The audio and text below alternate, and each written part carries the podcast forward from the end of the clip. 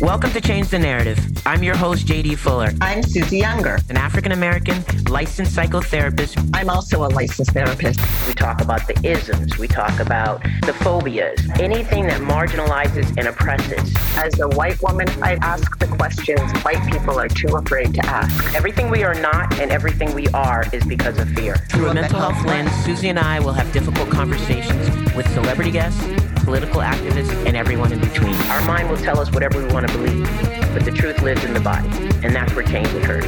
Are you ready to change the narrative? Talk about changing the narrative. Our next guest, Zakiyah Ansari, is an inspiration.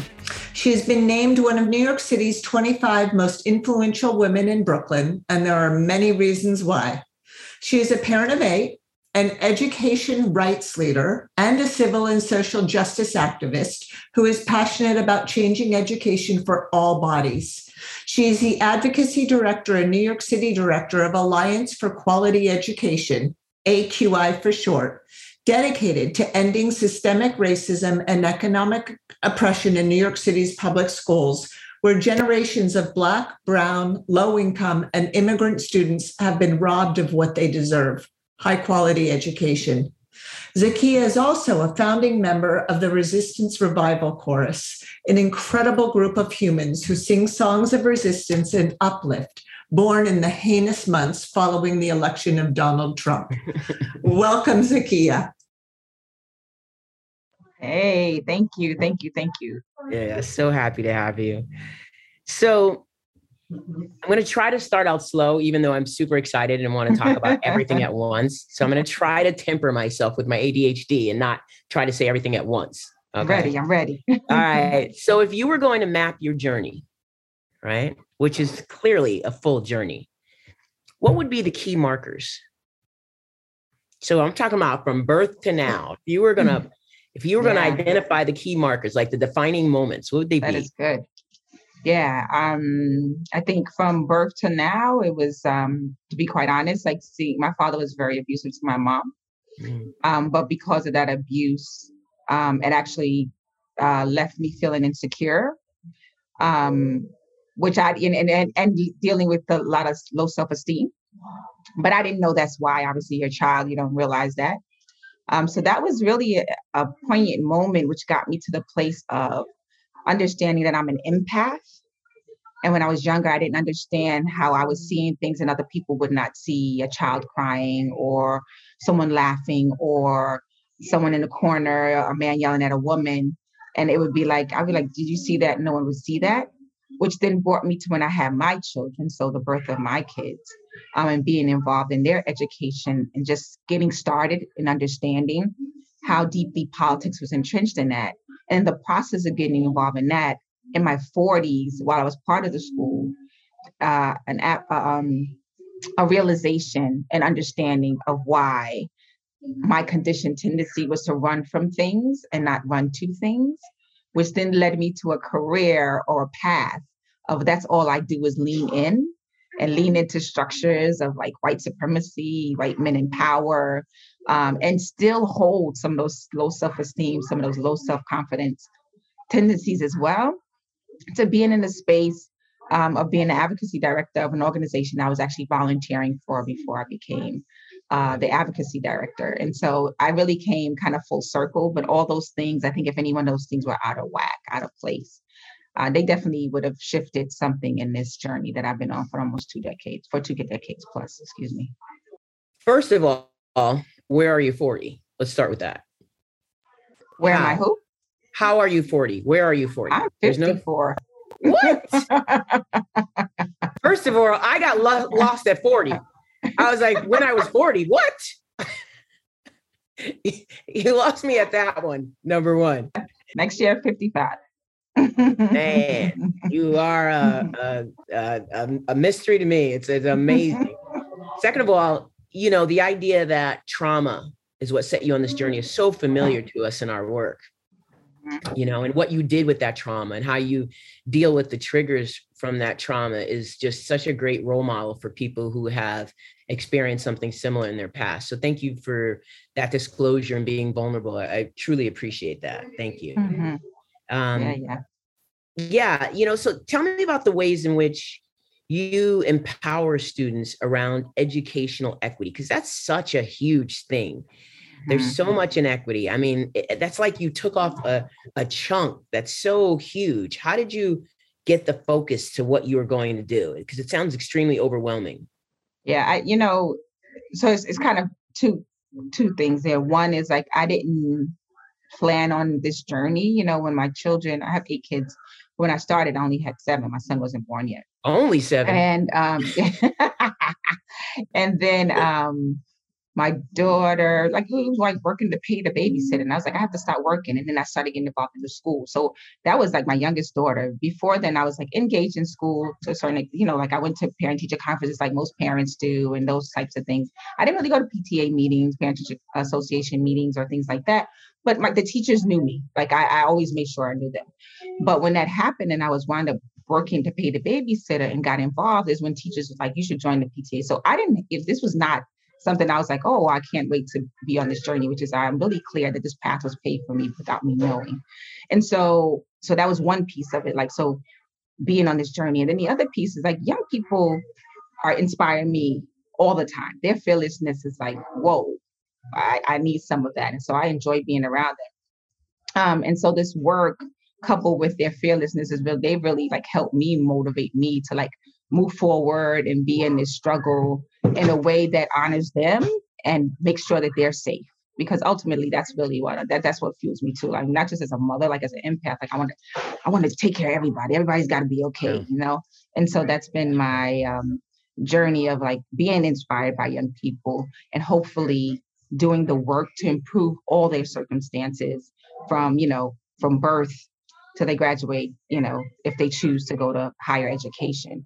That is really a- goal and a mission of mine and that's kind of a way i'm able to like do both. One is care for them and the way i care for them is to fight ferociously for equity in schools um, and and hope that it you know it sticks and it's been been able to have a little hand in some of that.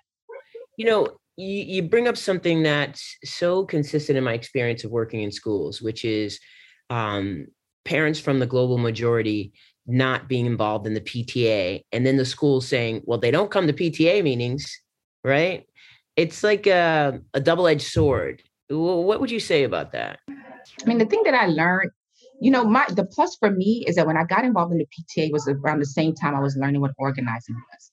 So the Mhm. structures that I didn't get caught up in the structures of being a part of the PTA. I'm the head of a PTA, like I, I'm Mhm. this and I'm that. Like a lot of times, folks get caught up in like as if they wield the power and they are all things, and so you should come to them and kiss the ring.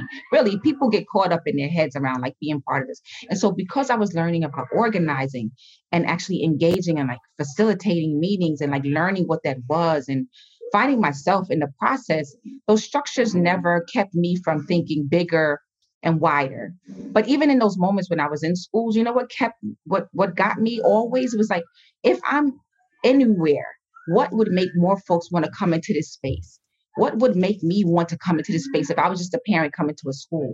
Like um and it was coming out of that room and saying hello. It was greeting folks and just having conversations with people like how are you there i mean how are you doing you know and how's your child doing and what's happening um and so you know i never got caught up in that but guess what also when we had those meetings and there weren't a lot of people i made sure that meeting was the best meeting those folks were at i don't care if it was five and i had been to many meetings before that where people where other leader parents and administration would be like this room should be filled with parents why do we got 600 kids in the school and there's only 20 parents and I said, and I always felt like, well, I'm here. So what am I, chopped liver?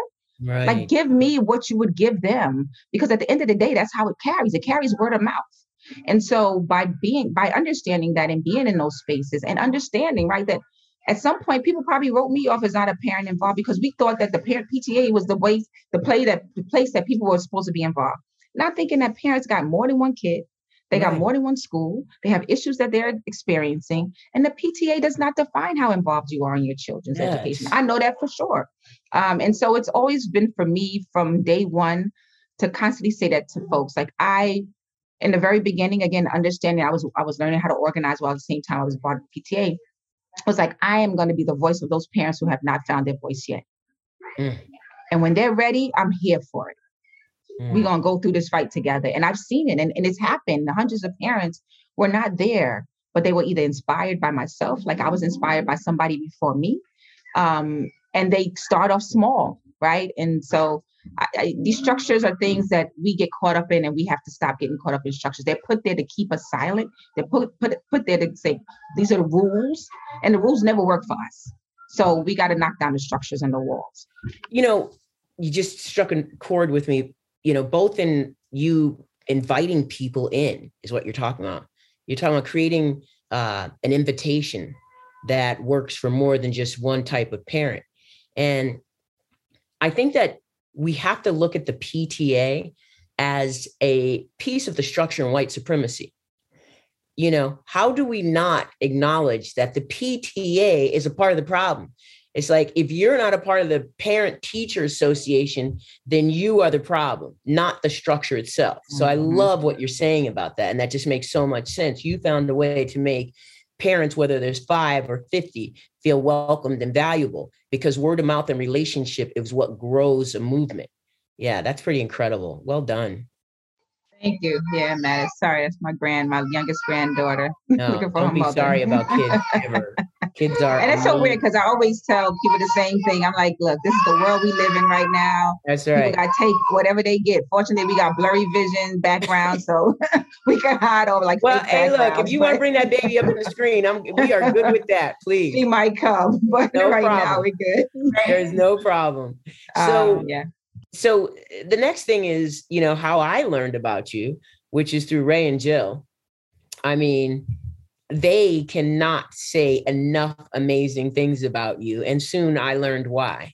Um, so I, you know, as soon as they said you need to know, I was like, I want to know. And so tracked you down and begged you to come on. And I'm so happy you did. Um, tell us about the Resistance Revival Chorus.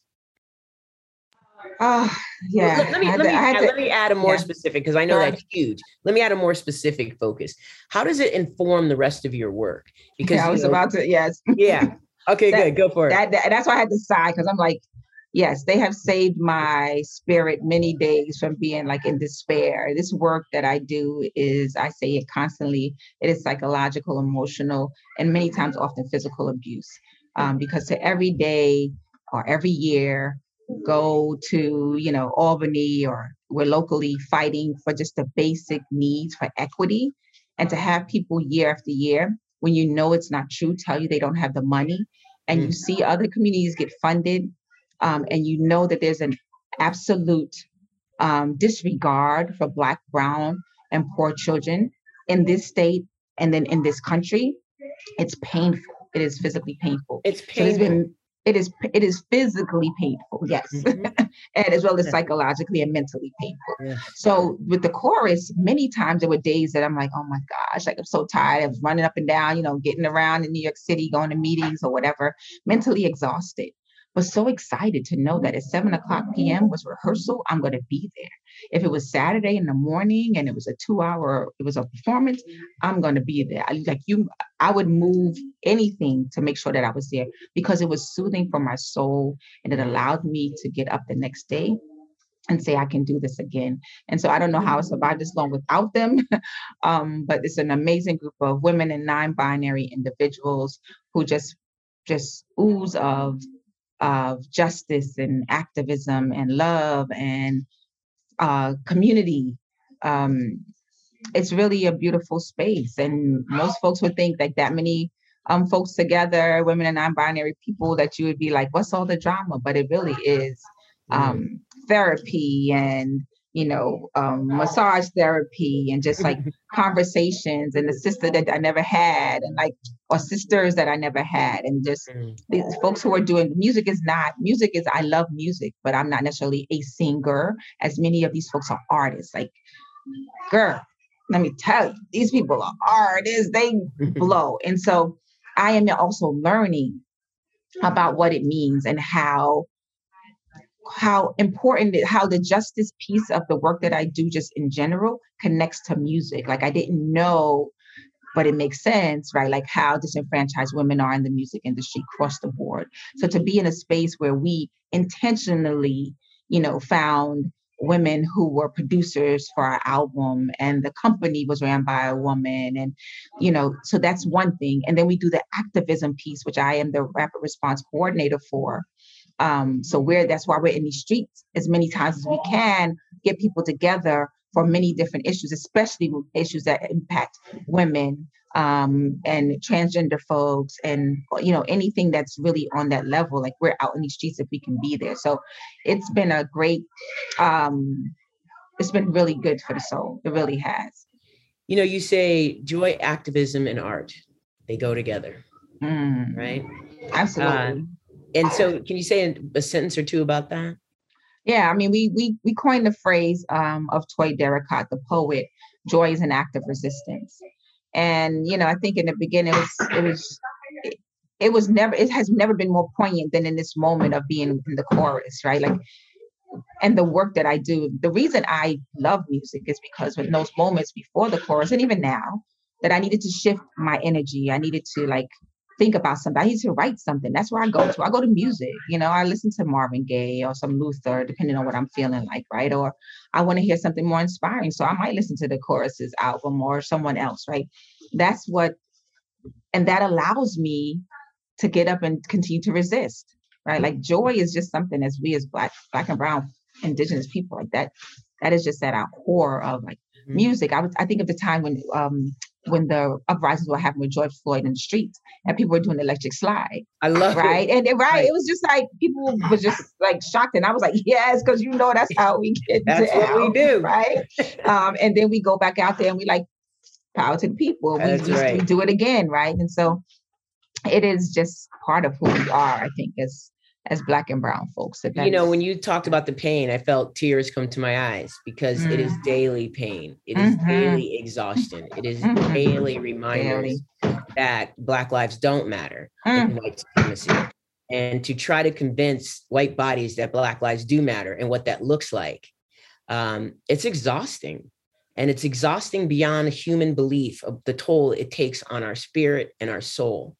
And so the fact that you have found you know your joy in the resistance is such a marker for who we are as a people you know people always say you know our sense of humor and you know music and dance and, and what we do that is how we continue the journey resilience is overrated mm. right because all that Absolutely. means that you can keep hitting us and we can keep bouncing back right that's you right. know and so i no longer call it resilience but it is a factor of our humanity Mm-hmm. It's mm-hmm. it's the, you know energy to our spirit. I, I think that's that's what you're talking about. I yes, absolutely. You know, every day, and then it, it's and it's it's the work, and then it's the, the explanations, and then it's like yeah, in spaces where people kind of look over you, like, what you gonna bring to this table? You ain't got nothing, and you got to lean into that, and you know, people try to explain what you said. You, I didn't say that. I know what I said when I said it. You know, mm-hmm. it's like these things, and you got to smile, and you yeah. know, or or you can't be too mad, or you know, it's like it's all the things. And you're right. It's like almost beyond what someone should be asked to bear. Mm-hmm. It's crazy. But, it's true, and, and we have to tell that truth.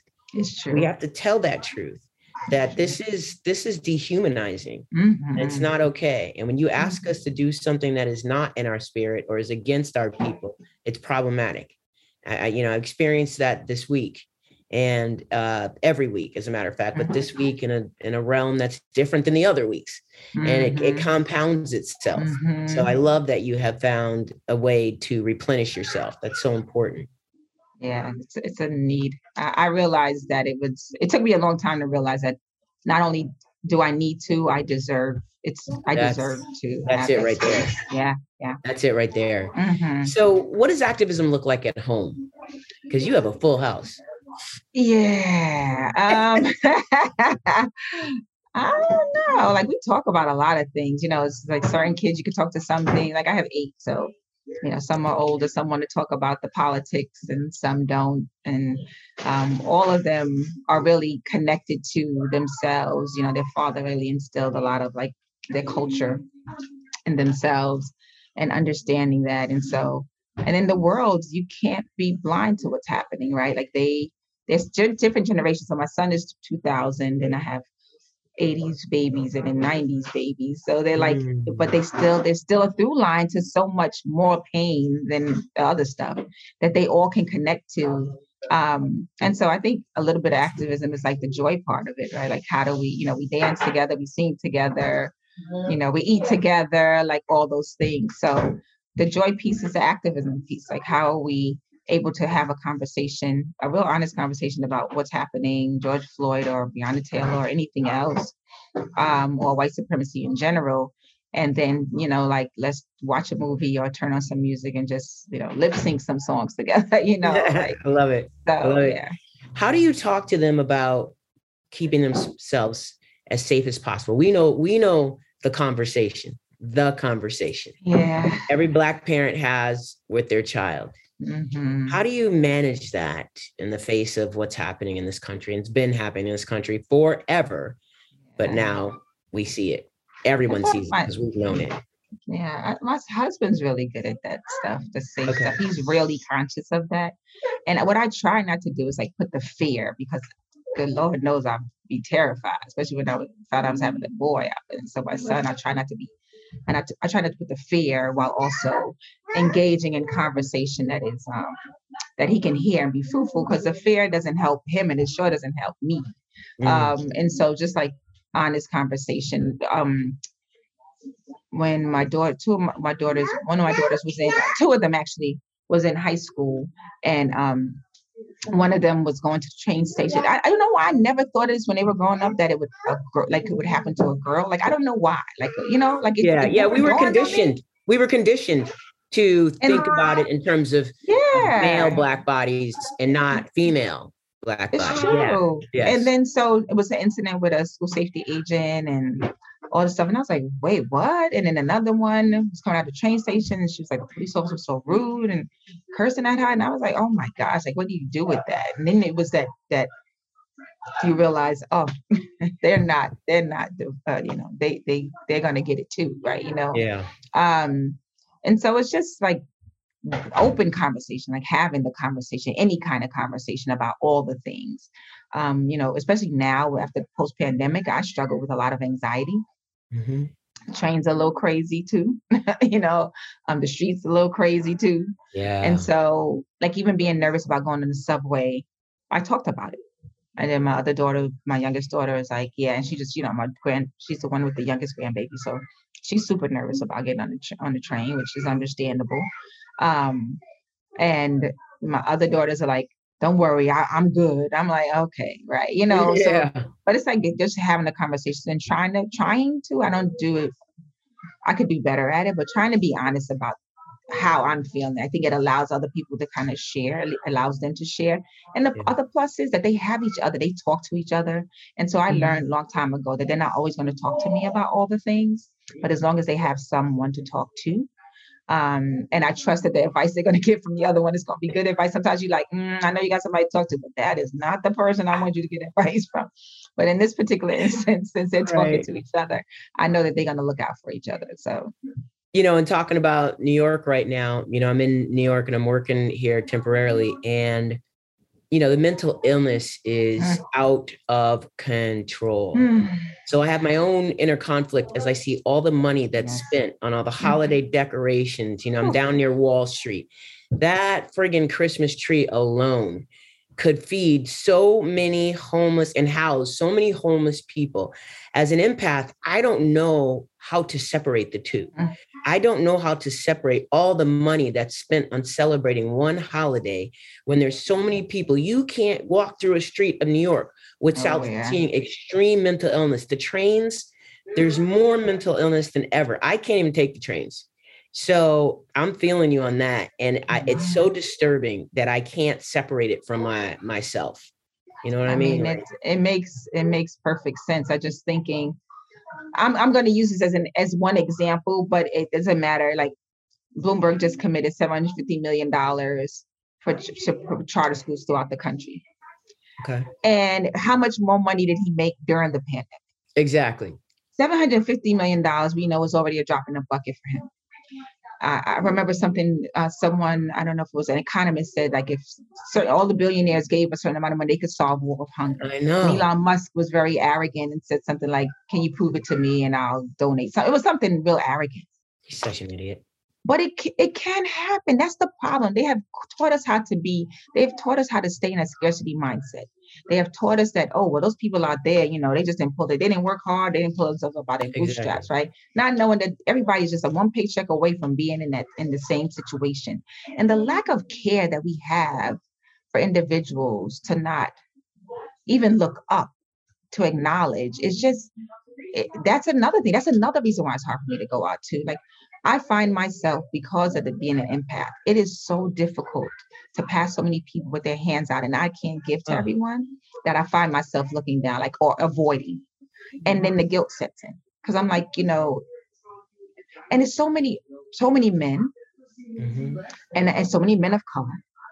And I'm just like, did, did what happened to dignity? And they just people want to live with dignity and respect. And that includes a house, that includes a job that pays a living wage, that includes a, a community that's not a, a food desert, right? That's some place that you feel respected, that you have health care, that you can go to the doctor when you're when you're sick, either mentally or physically.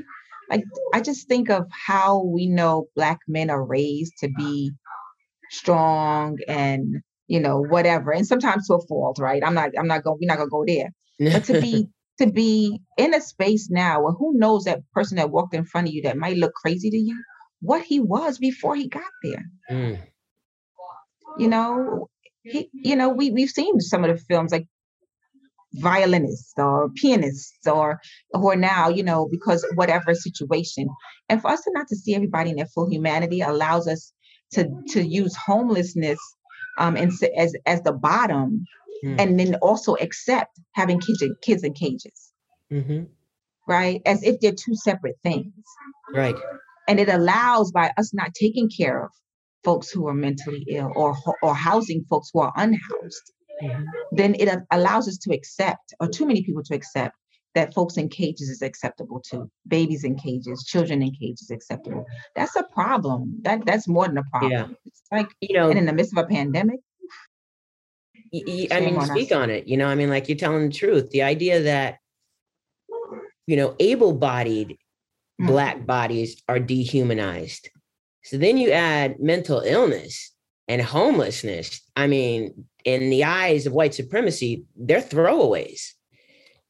And when you ponder that for a second, I get so emotional Mhm, at the mhm. idea that there's different layers of discarding black bodies. I mean, there's so many different layers that it is uh, part of the the fabric of this America that everyone celebrates. I So have to breathe through that that's really i'm trying not to cry because that was I, I'm really- already tearing up over here, sis. I'm a that's really painful and if i think you know not to pile on because there's a lot to be inspired by and i'm sure we'll, we'll get to that but yes, we will. that's why the work that I that we try to do in my organization, the Alliance for Quality Education, we say education justice is racial justice, is so crucial. It is. Um, it's so crucial that you know those little babies that we see, they're excited and learning their ABCs and one, two, threes, and they're reading, etc. And then they get in third grade and they're forced to take tests and their lights get dimmed. They they strip, they just strip. You see, you can literally see the progression of kids walking at you, mommy, what's this? Mommy, what's that? Mommy, what's that? Mommy, what's that? And by the time they get into the grades where they're getting tested, it's like the the the, the love of learning is lost from them if there's not an educator in the classroom um, that's there to like continue to spark that as opposed to sparking like we're gonna pass this test and so we gotta you know buckle down and get to it Right. you know? And so that's why the work that we do just piles on because we know once one child uh, one suspension for a child already puts them down the path of not being successful overall right? And so um we got to do better. We must do better. Well, I agree. I appreciate what you do. I value what you do. I'm, I'm just so grateful that you're doing it. But talking about layers, there are so many layers to you and what you do. I, I am totally in awe of you, and particularly that 55, you're still doing it. You know, I am like ready to lay down, but I get up the next day and do my part of what I do, which even though I'm a therapist, I'm an activist first. So it, I integrate it into my work. But the way that you find people and the way that they respond to you how do you receive it? Like when i say i'm in awe of you and i know i'm not the only one there's so many how do you receive that? How do you take that into your body and make sense out of that? Yeah it, it took me till probably two years ago to be able to begin to um, take it in and it's still a struggle but i you know before used to be like oh you know you know that was right. and now it's just like thank you. And it's hard but you know I, what i'm learning is like folks who look at you and see you in that way like people have to understand that you have to take those those you got to take your flowers like you got to smell them you got to yes. appreciate them. And if i think about where i came from and where i am you know i am deserving of it. Even saying that is hard but it's true you know like it was like this psychotic episode of like you deserve it but you know one on the shoulder another the other shoulder is like you deserve it but don't be so don't get and then and you're like and i'm like uh, that's great um, but yeah, that's great. yeah. Well, I'm glad you're receiving it because I want it's an offering. It's an offering, and and I, I, mean it sincerely. Thank but I you. love that perspective of you know not laughing at psychosis, but the right, idea in and like, out. You know. Uh-huh. Yeah, that's great. And it's like in seconds in your head. It's like the whole thing is playing out, even though no one knows that it's playing out in your head. You're like, Thank you. yeah, that's very real. Let me get the right so, face on. Uh, that's great. Um, so my my philosophy is that the personal and professional is the political, and it seems that you live your life the same way. Mm-hmm. Is, it, is that mm-hmm. true? Yeah. So talk oh, about yeah. your version of that. You know. I mean, for first of all, it was when I when I started getting involved in education justice work. I had no idea, like so many other parents, how deeply politics was entrenched in education. I literally had no idea. So politics is just the nature of education on so many levels, from even being part of a parent teachers association, just being a parent. Like, what does that entail? Who gets to go here? Who gets to speak? Who represents? Who's running the meeting? Who's not? Do I step back? You know, like um, to the next level of even organizing, it's politics in that. Like, this is the chancellor. Like, who's better to have the conversation, you know, then don't start advocating for dollars. That's a whole nother level. Like that's really politics, right? Um, mm-hmm. and so that piece is just really interesting. But even just navigating um the world of anything you want to change usually has a political edge to it. Even if you want to get graffiti off of the walls, in your community, there's an assembly person, an alderman, a council member, or something you have to build relationships with to make sure that it happens. When you're in school and you want to have a program that you may not be getting from the Department of Education, you go to an elected official as well to ask them for some discretionary funds to pay for those violins for those kids to have violins lessons. You know, um, politics is is everywhere, you know. Um, and um, why it's so important, which which is brings me to the like the conversation around like who represents you is important too, and it, and this actually allowed me to expand my knowledge base, which many black and brown folks we know, and I used to be this person which would like, oh, I know that name when I go vote. I'm just going to take the name off because it sounds familiar. I remember he's been here for 20 years. I'm just going to vote for him again. Now I'm paying attention to who's voting and running, and I'm like, nah, don't run. And people are asking me, I'm like, don't, don't vote. This is why, blah blah blah. Right. And people, you know, come to you and and it's really important to be um, an informed and educated voter. I learned that. I used to vote regardless. Like since I've been 18, I voted all the time, every time. But I wasn't informed. I was just checking yeah. that Democratic line and just going down and tick, tick, tick. Um, so yeah. So what would you say to this, you know, growing contingency of black and brown people who put the Democrats in office this time and were thanked so profusely. Mm. Um, and yet we haven't seen what we voted for. What would you say to them to encourage them to vote? Because mm-hmm. they're feeling mm-hmm. discouraged. Yeah. Yeah. I don't know. I mean, you know, that's another reason to exhale and be like, that's another level of trauma that just got put on us because we went all in and said this, that, and the other. We got an opportunity and we ain't really got opportunity because a white man Manchin and a white woman Sinema is just like pulling the strings. It's such America, right? It's just such Mhm. a profound uh connection, like to have this be happening in the midst of all that's going on. Right. Um, and to really like have a president that's really, I don't think fighting as hard as he could and narrative around voter uh voting rights. Um, right. I don't know. You know, I, I struggle with trying to convince people to get out and vote as opposed to like, you know, I mean, I know last year I was just like, look, ain't nobody want any of them, but we got to get rid of this man. That was the assignment. The assignment last year was like, That was the assignment. period. That was the assignment for real. There was no, we, we live to fight another day, right? we could not um, live through four more years of There was no way. back to back. There was no way. There was no way. Um, and also, is it a, a is it a moment to motivate and inspire other folks to get jump in the ring? Like you got a Cori Bush. When we Mhm. want more of those, you know, you got an AOC, you got a Jamal Bowman, you got like Ilhan, you got folks who are really standing their ground on what we need and not, you know, giving in. How do you become one of those folks? How do we inspire more folks to run? And not just for those offices, but school board elections and all those other things. Like we have young people who are just so powerful, even in high school now. Like, how do we encourage them and inspire them to want to do some of this? Stacey Abrams, I think, will inspire some more folks to continue to do that too.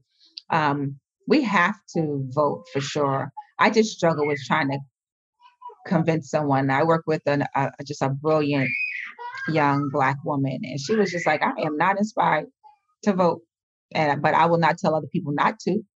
You know, Hmm. and I, I respected that. Like, I what was what am I going to do? Like, Yeah. this was so many people you can.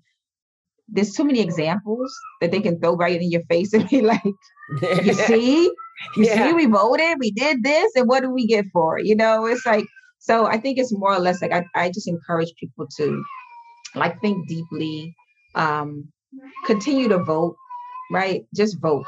Like I, I don't. That's not my choice to tell you who to vote for, but we we fought long and hard for these opportunities, and if it's somebody you don't like in there, run or get somebody else to run and vote those folks out. You know, like this is a moment to like really organize ourselves to to because 2024 and and to be quite honest, this critical race theory uh boogeyman that they're throwing out there is their way to get folks into office like they've already been doing um 20 the, the midterms as well as the presidential election so we have to be paying attention because they it comes in different ways they say it in a Yeah. different word it's still a dog whistle it's still the- all the same things that we've been experiencing for the last you know probably before i was born definitely before i was born yeah. um, this year is CRT. Next year probably would be the same thing. But we got to keep our eyes wide open because they they're True. coming for. They really want to make America bring it back.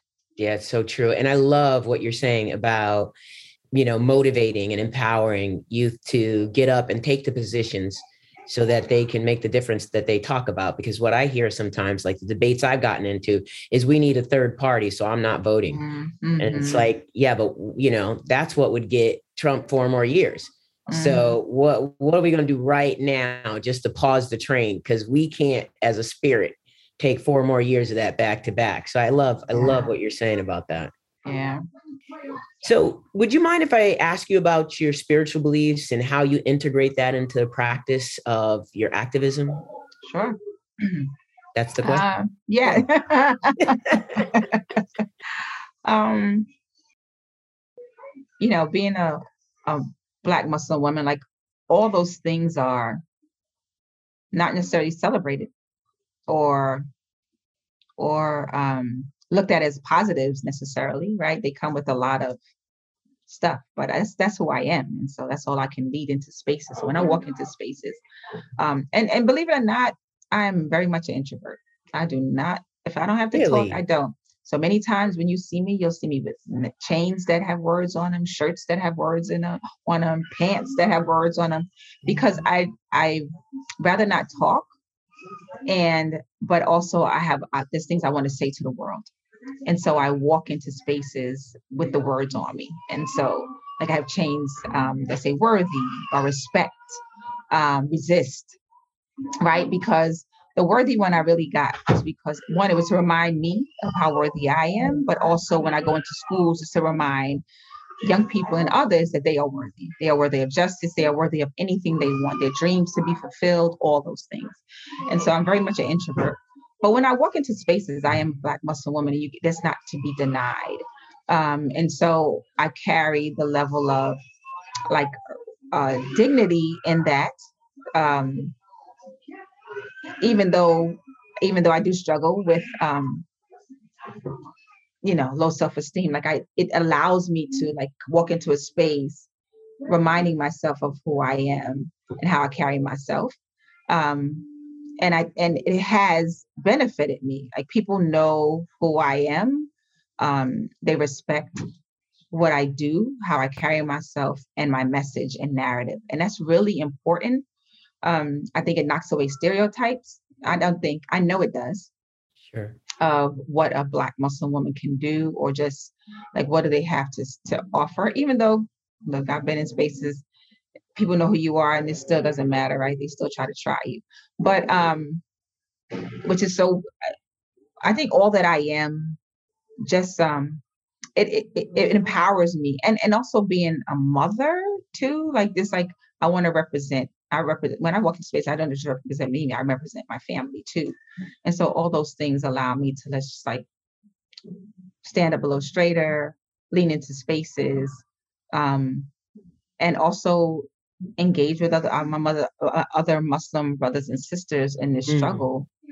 Um, there's not many, and so when we're together, like there's a way to connection. And, and, and not only are there not many of us in this struggle right here, like specifically, um, not a lot of Black African American Muslim folks in this struggle, um, especially as it pertains to education justice. So it's like really wonderful to.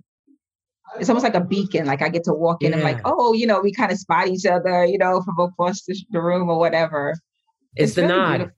It's the nod. It is. It is. It is. Exactly.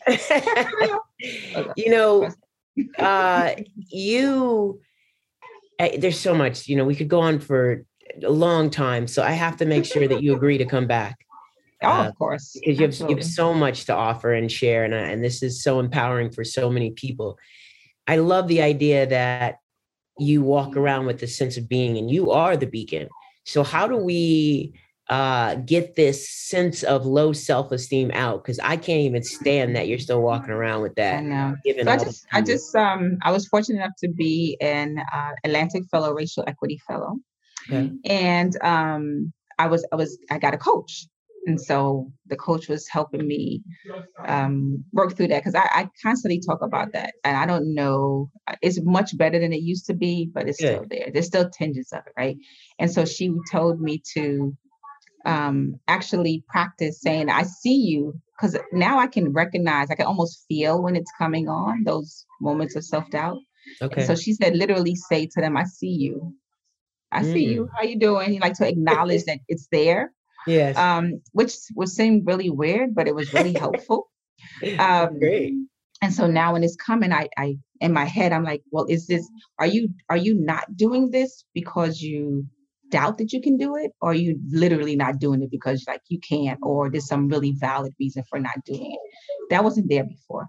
And Oh, so i'm still working through that piece of like i think you're doing this because your friend is here self-doubt and you need to say hey and tell them to like you don't need them right now.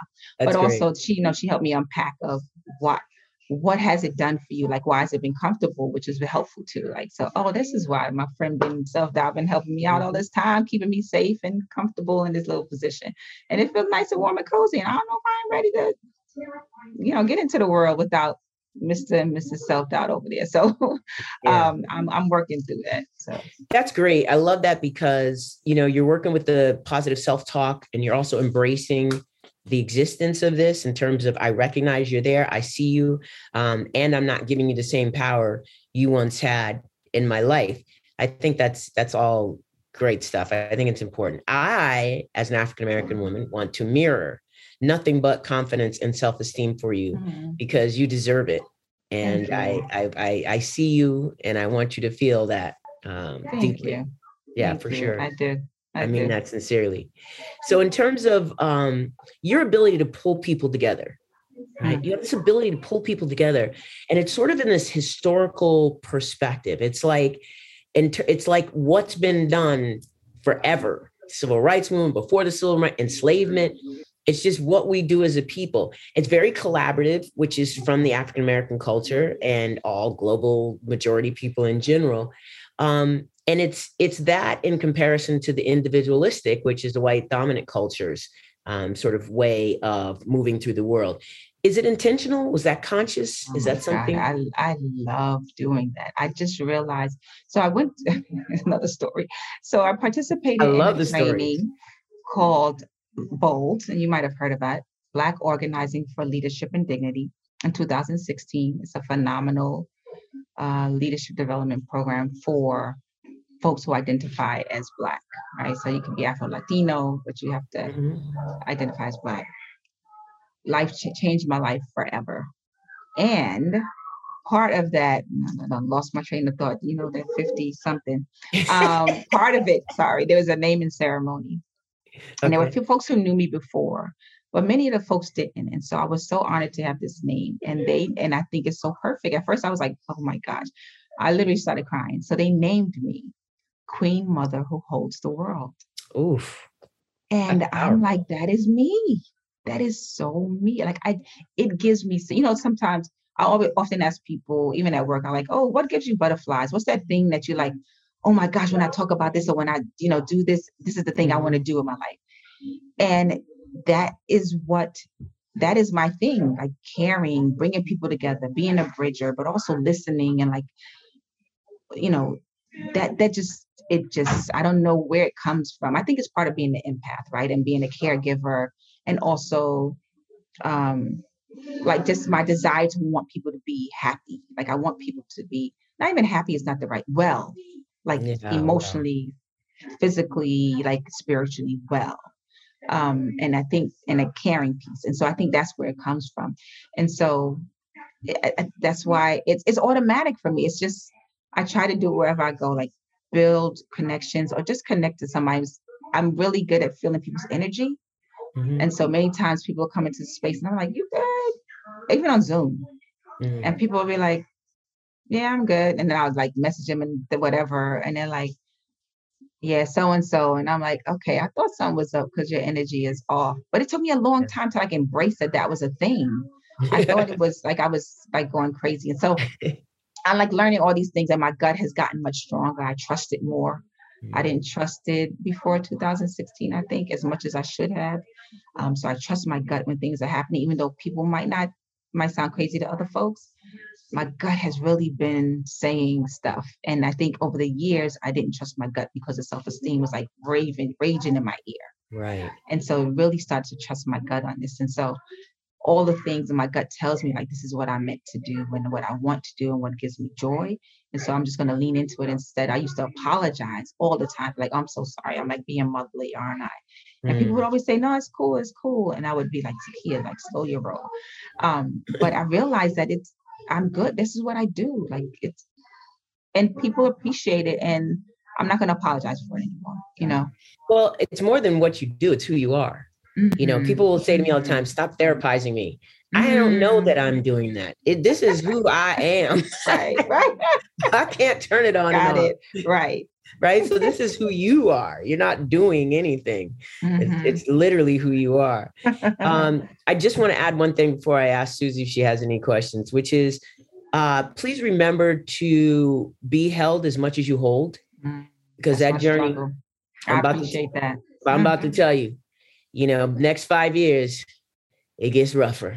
I've, I've been at it a long time Mhm. and I'm starting to feel the wear and tear at 62. I'm Mhm. starting to feel it. Mhm. So I just I want to see you doing what you do as long as you can. So allow yourself to be held. Remember to be held. See yourself and others that see you the way that they do, because that's really important to continue to give you the um the energy because it wears on you, sis. It really does. I'm not I'm not kidding. Yeah, Please, no, I remember yeah, that was one of the things we unpacked at Bold. We had to create a commitment. I've had a few over the times, but my most recent commitment is I am a commitment to loving myself unconditionally and offering myself as much grace as I offer others. Mm. I love it. I love it. So do you have any questions for Zakiyah? No, I just want to say, I mean, first of all, just watching the two of you have this conversation is so powerful. And if my white face brings in any other viewers, I, I hope that it does. The two things. One is the externalization of self-esteem, right? What's it what's it doing? Here's some power. Power. Put it back in you. You have it. It's yours. No one can take that away from you. Um, and the other thing is just like really gratitude. Thank you for doing what you're doing. Hmm. You really are. You're incredible. Oh, the other thing I know the shirt, the clothing, the, the Oh. words. Mhm. I love that. And I and I know JD does that too. And she wears her shirts with her words. And I'm sitting Yeah. here thinking, well, as a white person, what words should we be holding on to? What what word do I want to go Mhm. and walk around with? So thank you for that. Well, thank you both. This has been wonderful. I was not a talker, and over the years have really. That's another thing that I really lean to- into. At first, I used to shy away from it, but now I lean into it and I really run towards speaking. And Mhm. often, sometimes I'm, especially with the chorus, people are like, "Oh, you want to say anything? Okay, you want to do an interview?" And I'm like, "Yep, I'll do it." All right, right. I'm there for you, whatever it is. and that's a that's been a real um kind of eye opener for me to to I really enjoy doing that. So That's awesome. Well, there's so much more we could talk to you about. And so again, I want to get it on record that you promised to come back. absolutely, Okay. absolutely. Awesome. And it's not like you're not changing the narrative every day, but I would love to hear a final word from you in terms of what changing the narrative means to you. Because that was the whole purpose for this podcast in the 1st place, Mhm.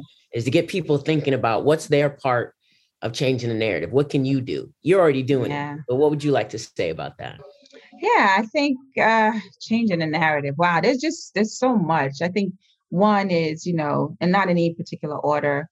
Um, just because you have not experienced it doesn't mean that it's not happening to others. Mm, um and so i think that's a lot of times folks are like uh you know i use as an example you know because officer bob in your neighborhood has been to the cookouts and helped send brought johnny home when he might have got you know in a little trouble and you can't see him doing anything like what ex- what we see police officers in our community doing doesn't mean that it's not happening and if you think that i- if that happened to your child you would be outraged and you should just be equally as outraged if it's happening to someone else in their community right the other thing is um, the importance of um, taking care of yourself, whatever that means to you. Like write it in your calendar book, document it.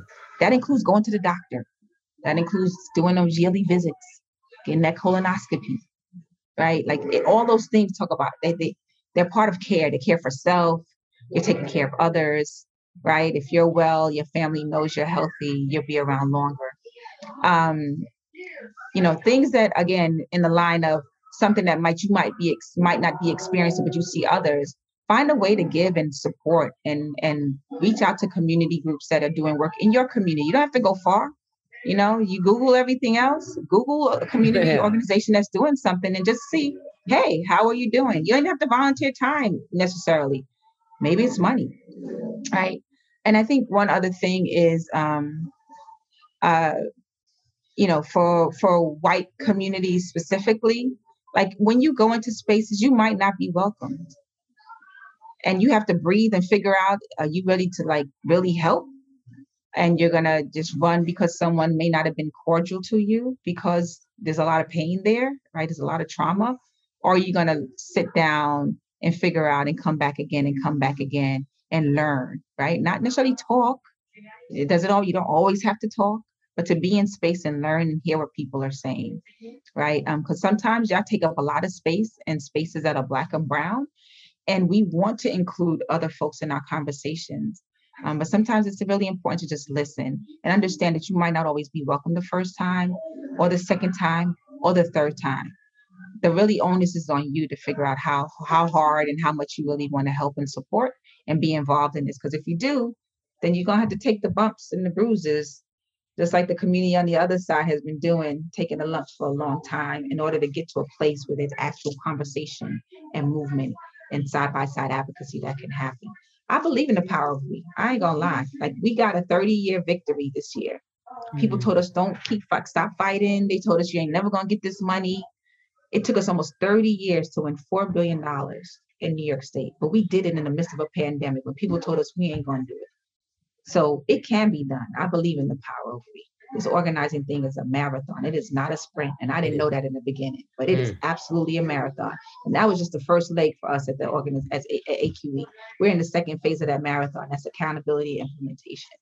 Um, so we need more folks on board with us, and there's a lot of organizations doing the work around this country that need more folks on board. We need more warriors in this work, which is why it's so important for you to care for yourself, as um, JD reminded me. I love it. You know, uh, and comfort is overrated. Mm. I don't know what that is. So- I don't either.